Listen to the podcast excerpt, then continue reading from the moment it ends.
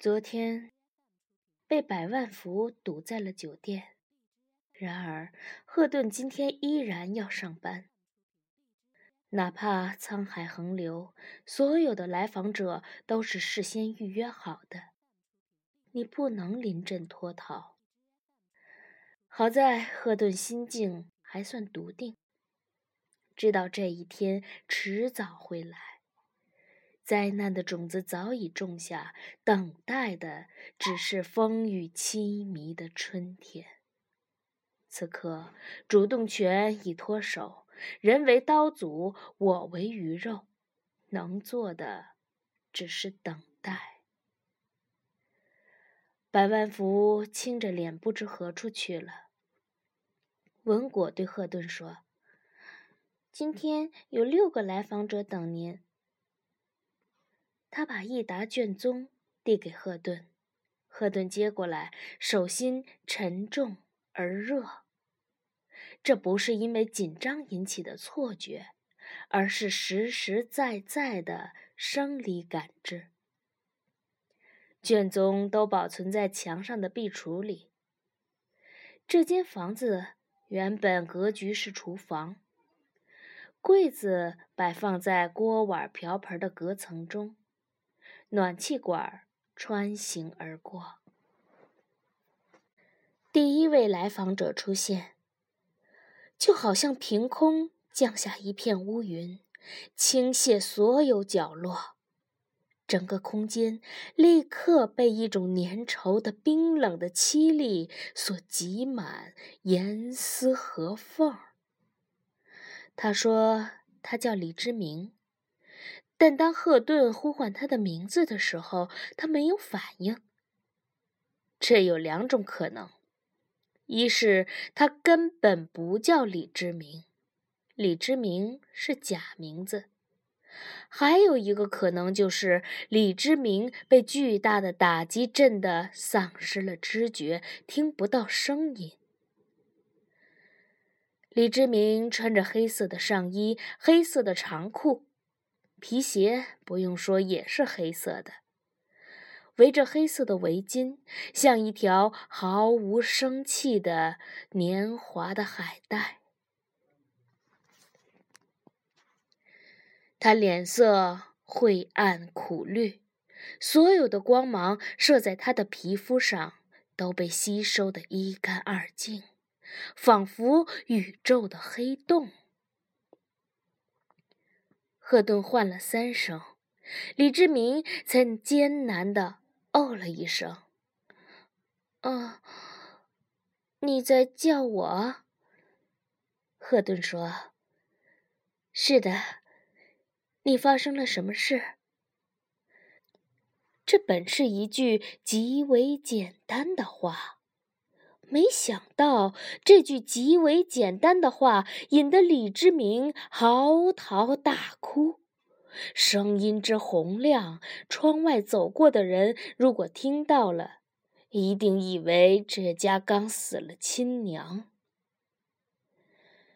赫顿除了送上纸巾之外，什么都没有做，什么也不应该做。等待，只有待。李志明哭得天昏地暗。因为长时间的抽泣，手指像鹰爪蜷缩着，伸展不开。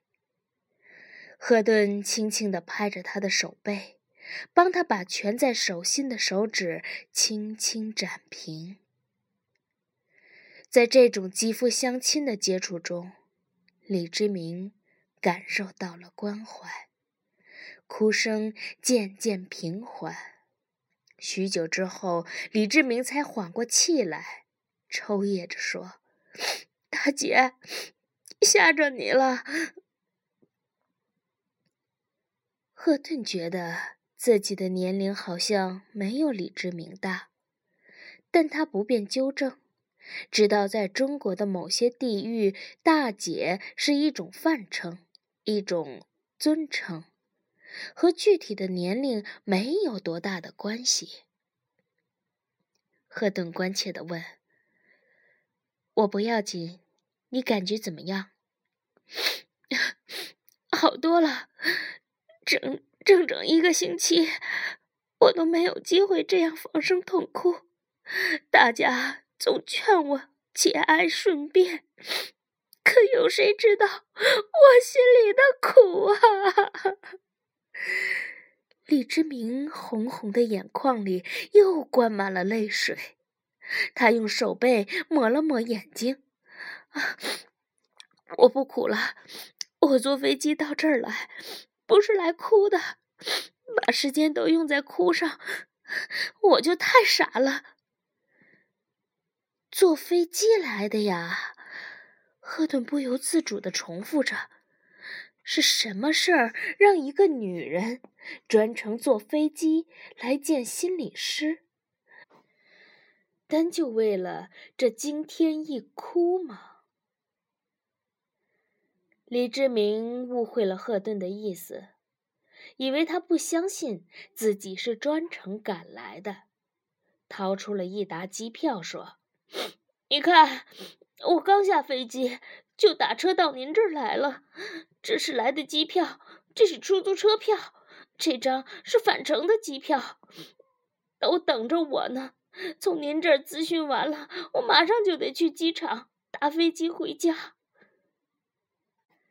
有什么特别紧急的事吗？赫顿被这一沓机票搞得紧张起来。有，什么事？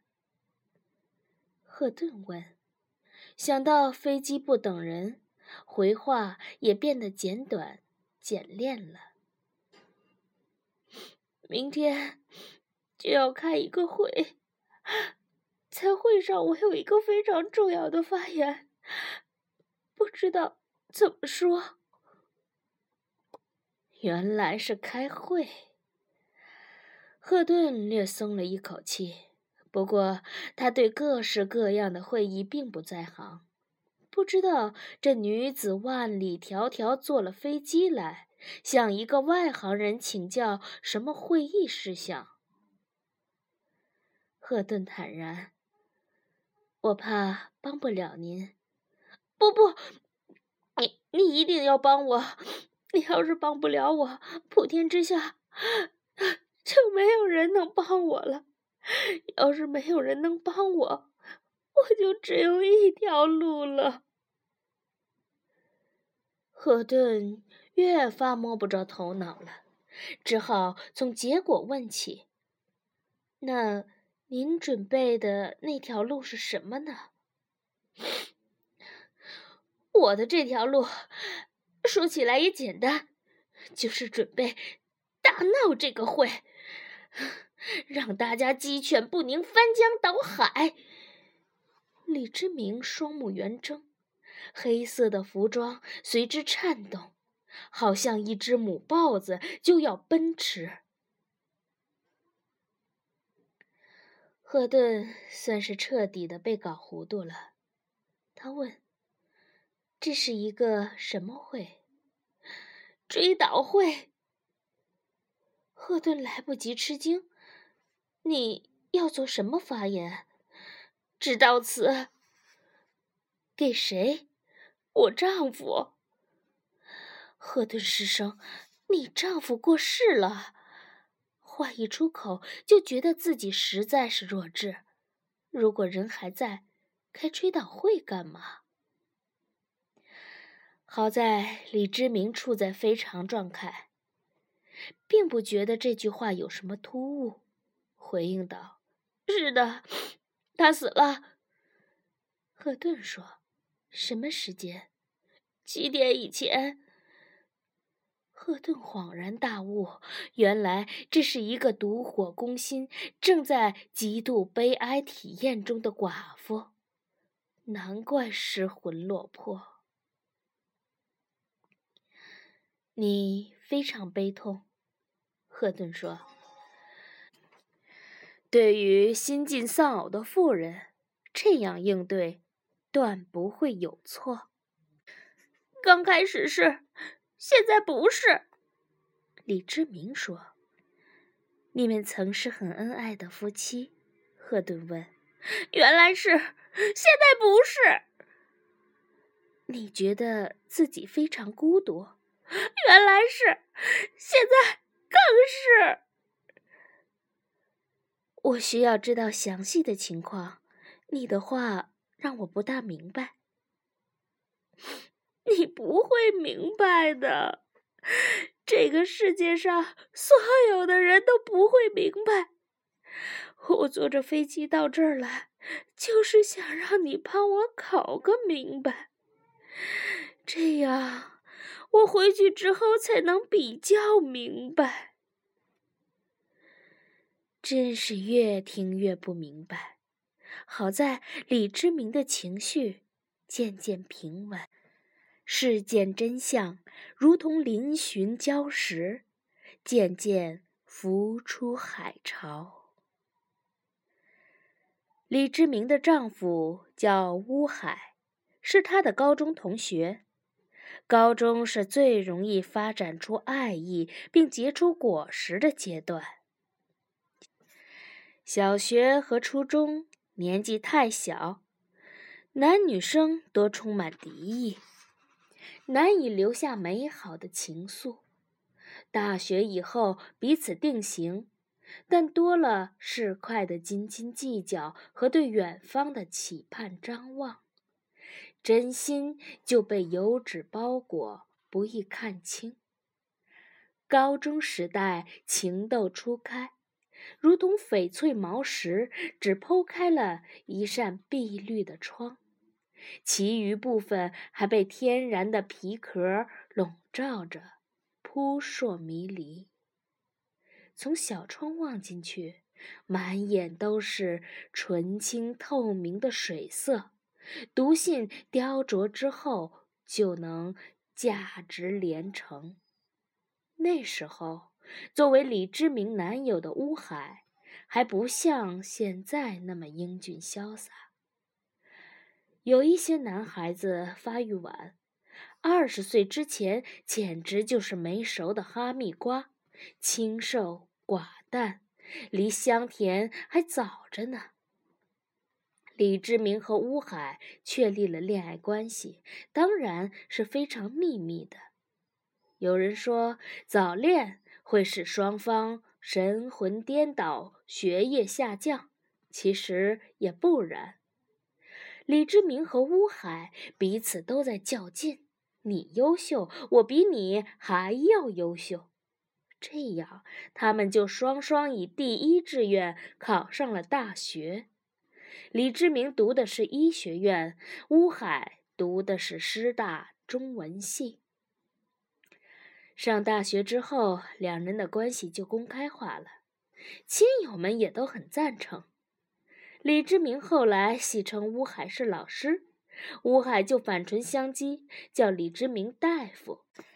李之明说：“看来啊，我这一辈子都要给老师洗沾满粉笔灰的蓝衣服了。”乌海很奇怪地说：“为什么一定是蓝衣服呢？”李志明说：“所有的语文老师都穿蓝衣服。”乌海说。你怎么断定我将来就是当语文老师呢？这一下轮到李志明不解了。难道你上了师范中文系能不当语文老师吗？乌海说：“一般来说是不能，但事在人为。我看了很多重要人物的传记，发现他们有几个特点：第一是家穷。”第二个多是学师范出身，李志明说：“那为什么呀？”吴海说：“过去只有最优秀的青年才上师范，因为师范是公费的，不用自己掏学费，还管饭，报考的人就多，人太多了，只好好中选优。”所以，师范就成了优秀青年的聚集地。第三点是，他们大多学的都是中文系。李志明说：“这我又不明白了，中文系有什么特别之处呢？”乌海说：“中文是一切学问的根源，一个中国人，无论你将来要在哪一行出人头地，中文都必须要好。中文就像一块好的绸缎，可以绣出最美的花。历史还凑合，勉强算是棉布；物理、化学就不行了，是粗毛毡子；御寒还凑合。数学简直就是死路一条，就像防雨布，除了做雨伞，没有其他的用处。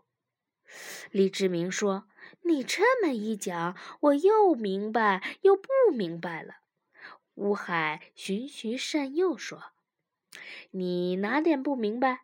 我再给你详细说说。”李志明讲：“就算中文是一块绸，你要绣什么花呢？”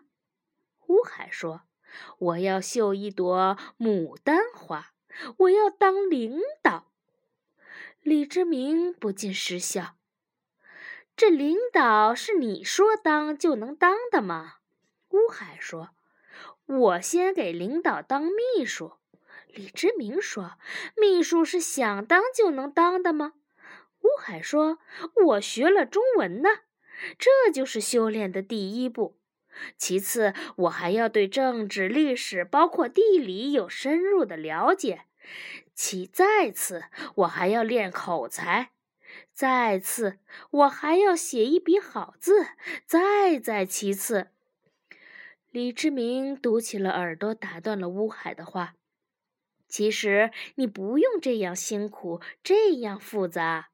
我有一个办法，让你速达目标。”乌海说：“愿听其详。”李之明说：“你呀，娶一个达官贵人家的千金，当一个乘龙快婿，什么都迎刃而解。”乌海就抱住李之明说：“我知道你对我不放心，所以我不跟你说我的远大抱负。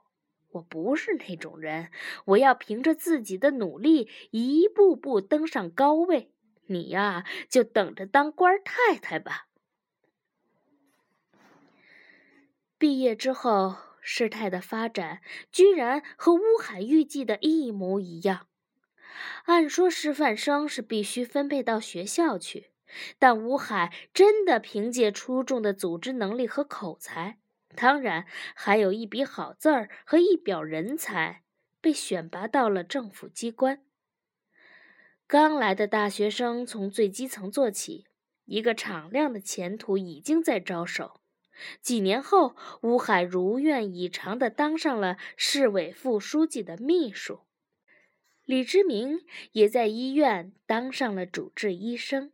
两人完婚，婚礼上有副书记亲笔写下的贺词，虽然一张宣纸只有尺八见方，字儿也写得不怎么样。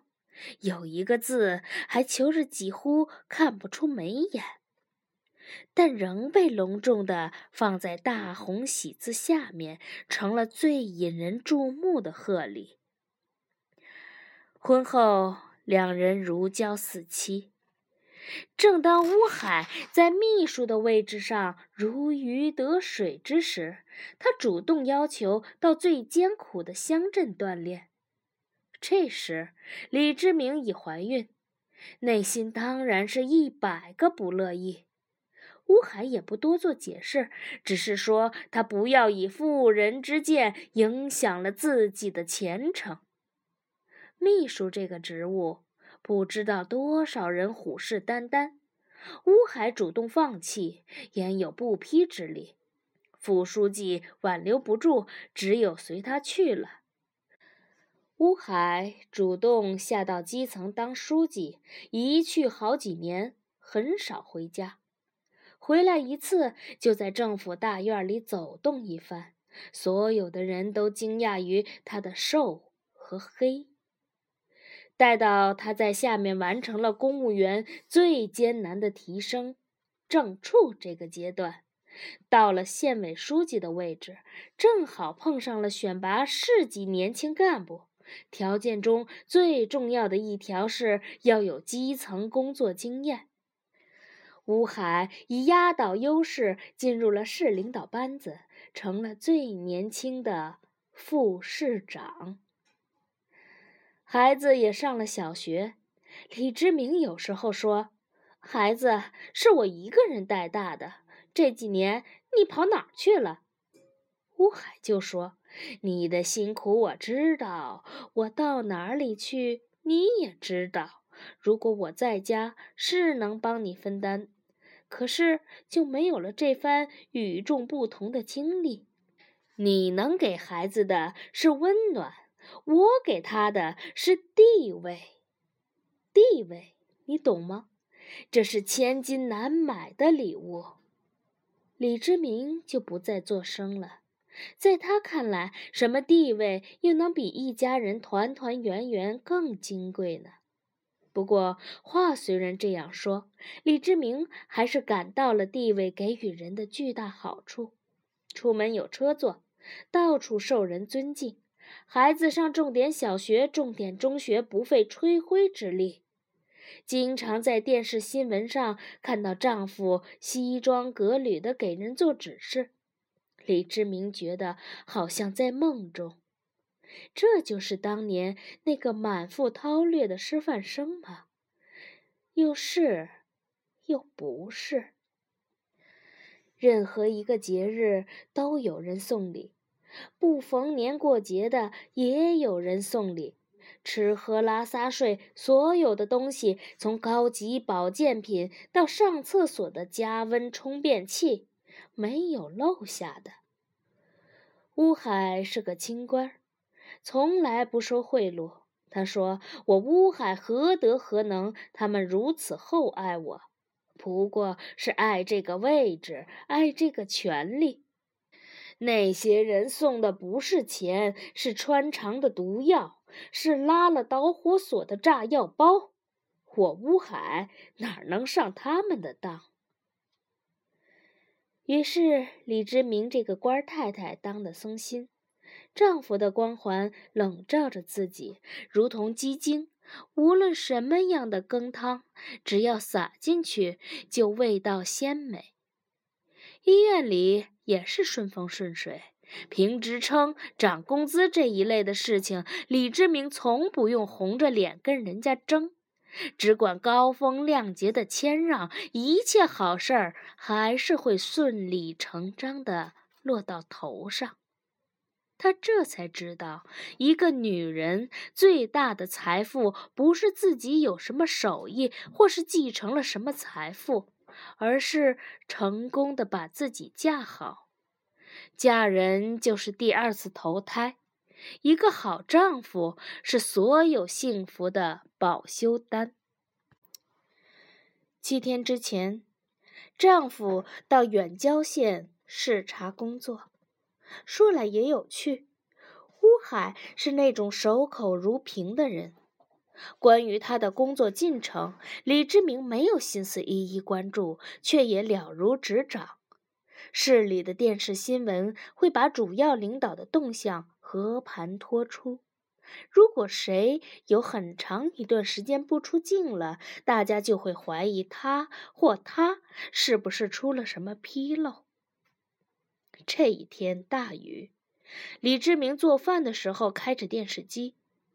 厨房里，乌海特地为李志明安了一个小屏幕的液晶电视，说李志明做饭的时候不至于无聊。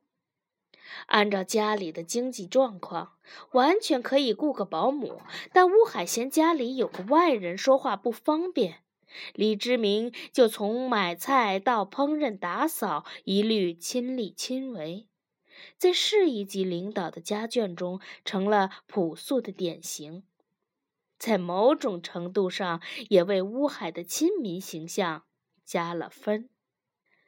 油锅迸溅。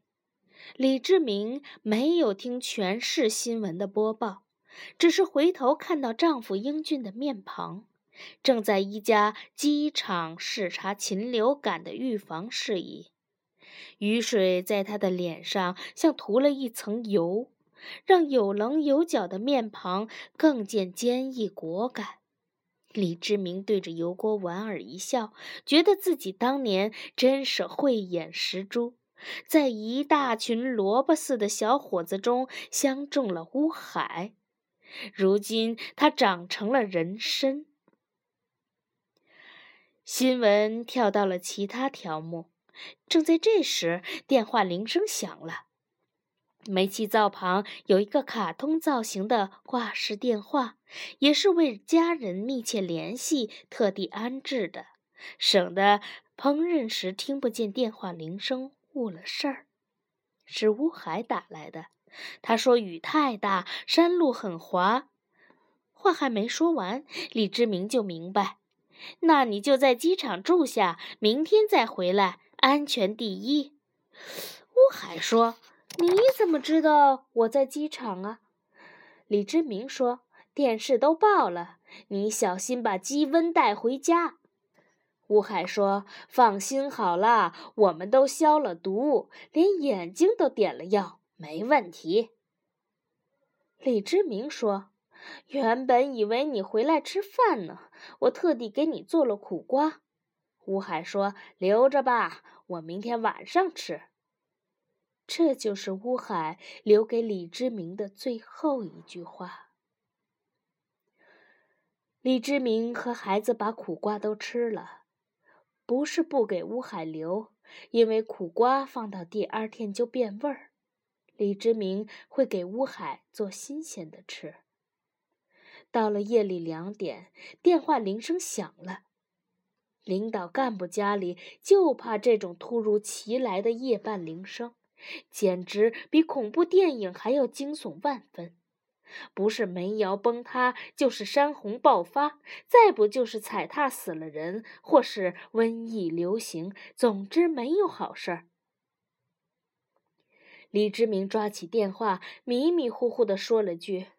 吴副市长不在家，期望一句话就能把来电打发了。睡意朦胧的他还可以继续入梦。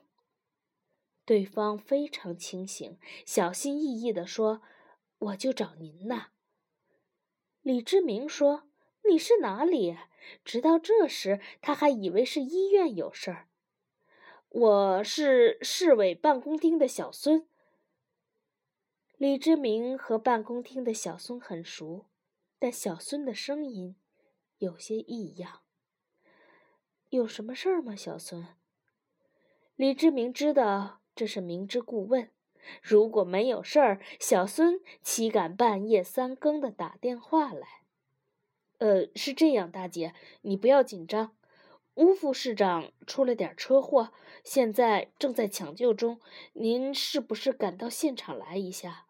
本来市长是要亲自给您打电话的，他现在正在守在乌副市长身边，指挥着医生全力抢救，就让我给您通报一下这事儿。大姐，接您的车马上就到您家楼下，您一定要保重啊！小孙结结巴巴的，还说了些什么？李志明已经听不见了，他只记得车祸和全力抢救，知道。凶多吉少。说到这儿，李志明咬牙切齿地说：“我打算大闹这场会，让乌海身败名裂。”